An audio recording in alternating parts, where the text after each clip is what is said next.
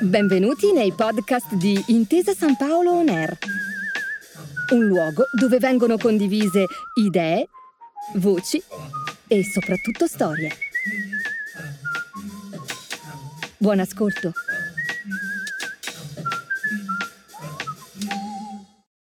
Prima di qualsiasi deriva fantascientifica, la realtà virtuale, nel senso lato di ambiente ricreato digitalmente e da esplorare, a me fa venire in mente due cose che forse con la realtà virtuale non hanno proprio a che fare.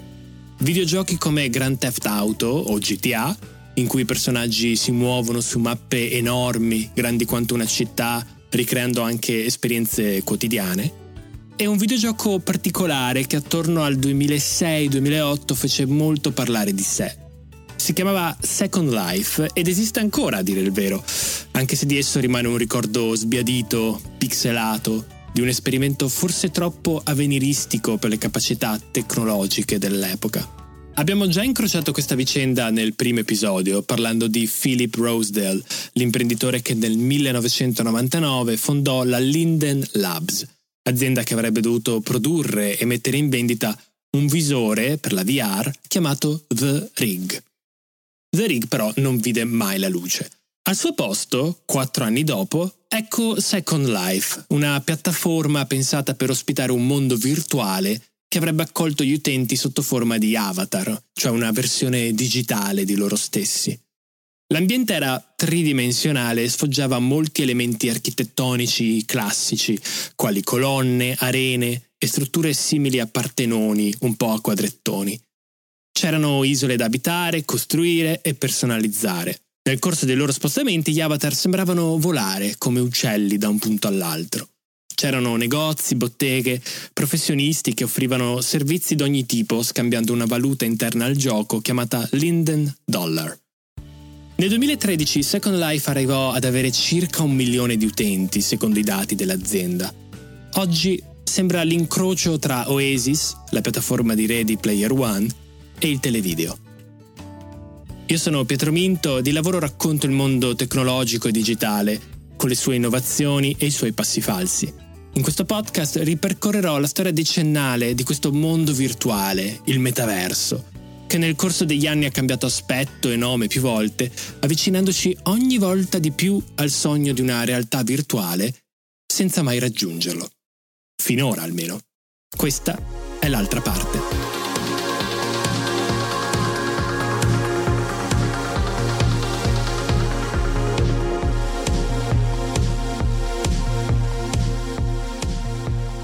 Ma parlare di Second Life in Italia vuol dire soprattutto pagare una tassa obbligatoria e citare un video che racconta un tentativo di sfruttare la piattaforma anche a livello politico rimasto nella storia recente del nostro paese. Alcuni pensano che Second Life sia un gioco virtuale, magari solo per adulti. In realtà Second Life è qualcosa di concreto, di reale, più reale di quella che ipocritamente sembra che si viva all'interno delle istituzioni. È il 12 luglio 2007 e Antonio Di Pietro, all'epoca leader del partito Italia dei Valori, tiene il primo comizio nella storia d'Italia su Second Life. Lo fa dall'isoletta virtuale di proprietà del partito chiamata Neverland, costata 1500 dollari e dotata di un'arena e un po' di verde. L'evento è gremito di avatar. Come tutte le cose riguardanti Second Life, oggi questo momento viene spesso ricordato con un misto di ironia e dolcezza. Però il cybercomizio deve essere contestualizzato per poter essere compreso appieno. All'epoca mancava un anno all'uscita del primo iPhone, la rivoluzione mobile e quella social erano ancora lontane. Second Life era il futuro, un futuro possibile quantomeno, e quindi veniva usato dai politici così come oggi siamo abituati a vedere presidenti e ministri twittare o fare dirette video.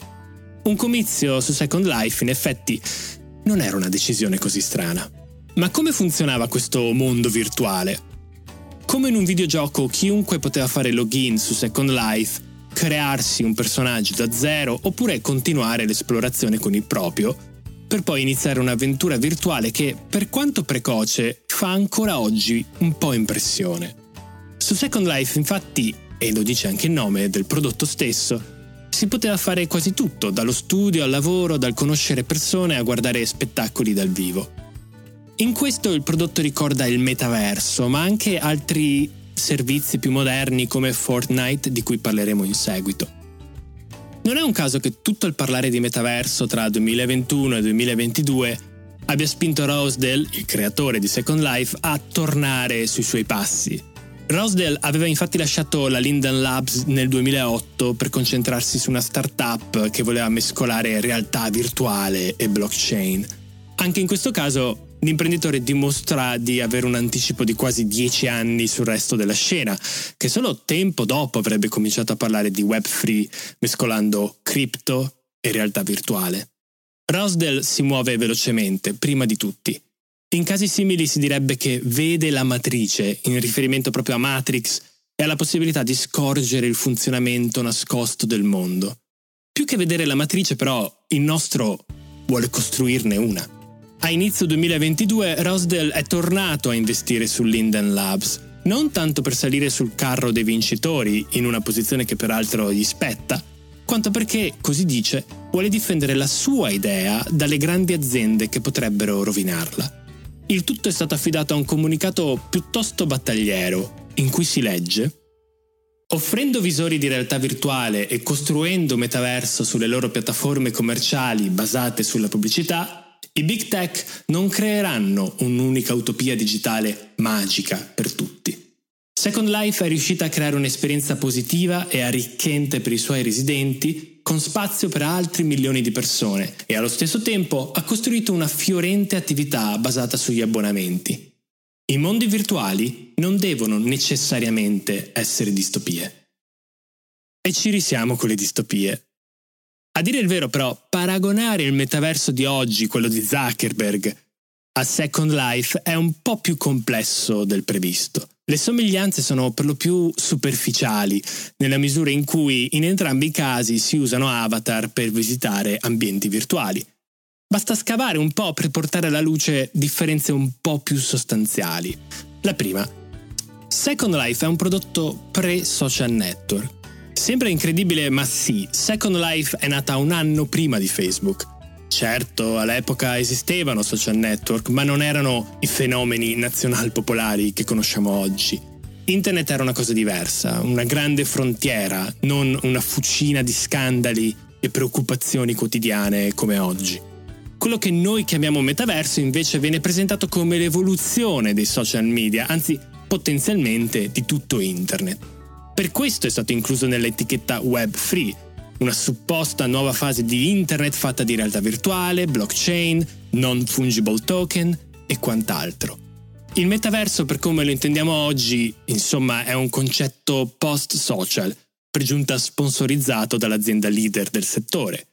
Second Life, invece, per seguire un po' il discorso già iniziato, insegue più l'utopia della distopia costruendo un mondo libero in cui chiunque poteva essere chi voleva, camminando su paesaggi a bassa definizione ma pieni di biblioteche e agorà, oltre che di improbabili locali notturni. Second Life è stata ed è tuttora un prodotto rivoluzionario, votato alla libertà degli utenti. Se Zuckerberg ha presentato le meraviglie del metaverso concentrandosi sulle potenzialità che dovrebbe avere nel mondo del lavoro, Second Life sembra rifiutare un approccio così funzionalistico. Su Second Life si perde tempo, non si fa niente di, tra virgolette, utile. E se ne va fieri sotto sotto. Perché a che serve costruire un mondo alternativo fatto di codice se poi dobbiamo sederci su una sedia virtuale e digitare tasti virtuali per rispondere a mail virtuali? Nella prossima puntata parleremo di come la promessa di Second Life sia tornata negli anni 10 del XXI secolo. Parleremo anche e soprattutto di hype, rivoluzioni mancate e anche di uno scandalo politico.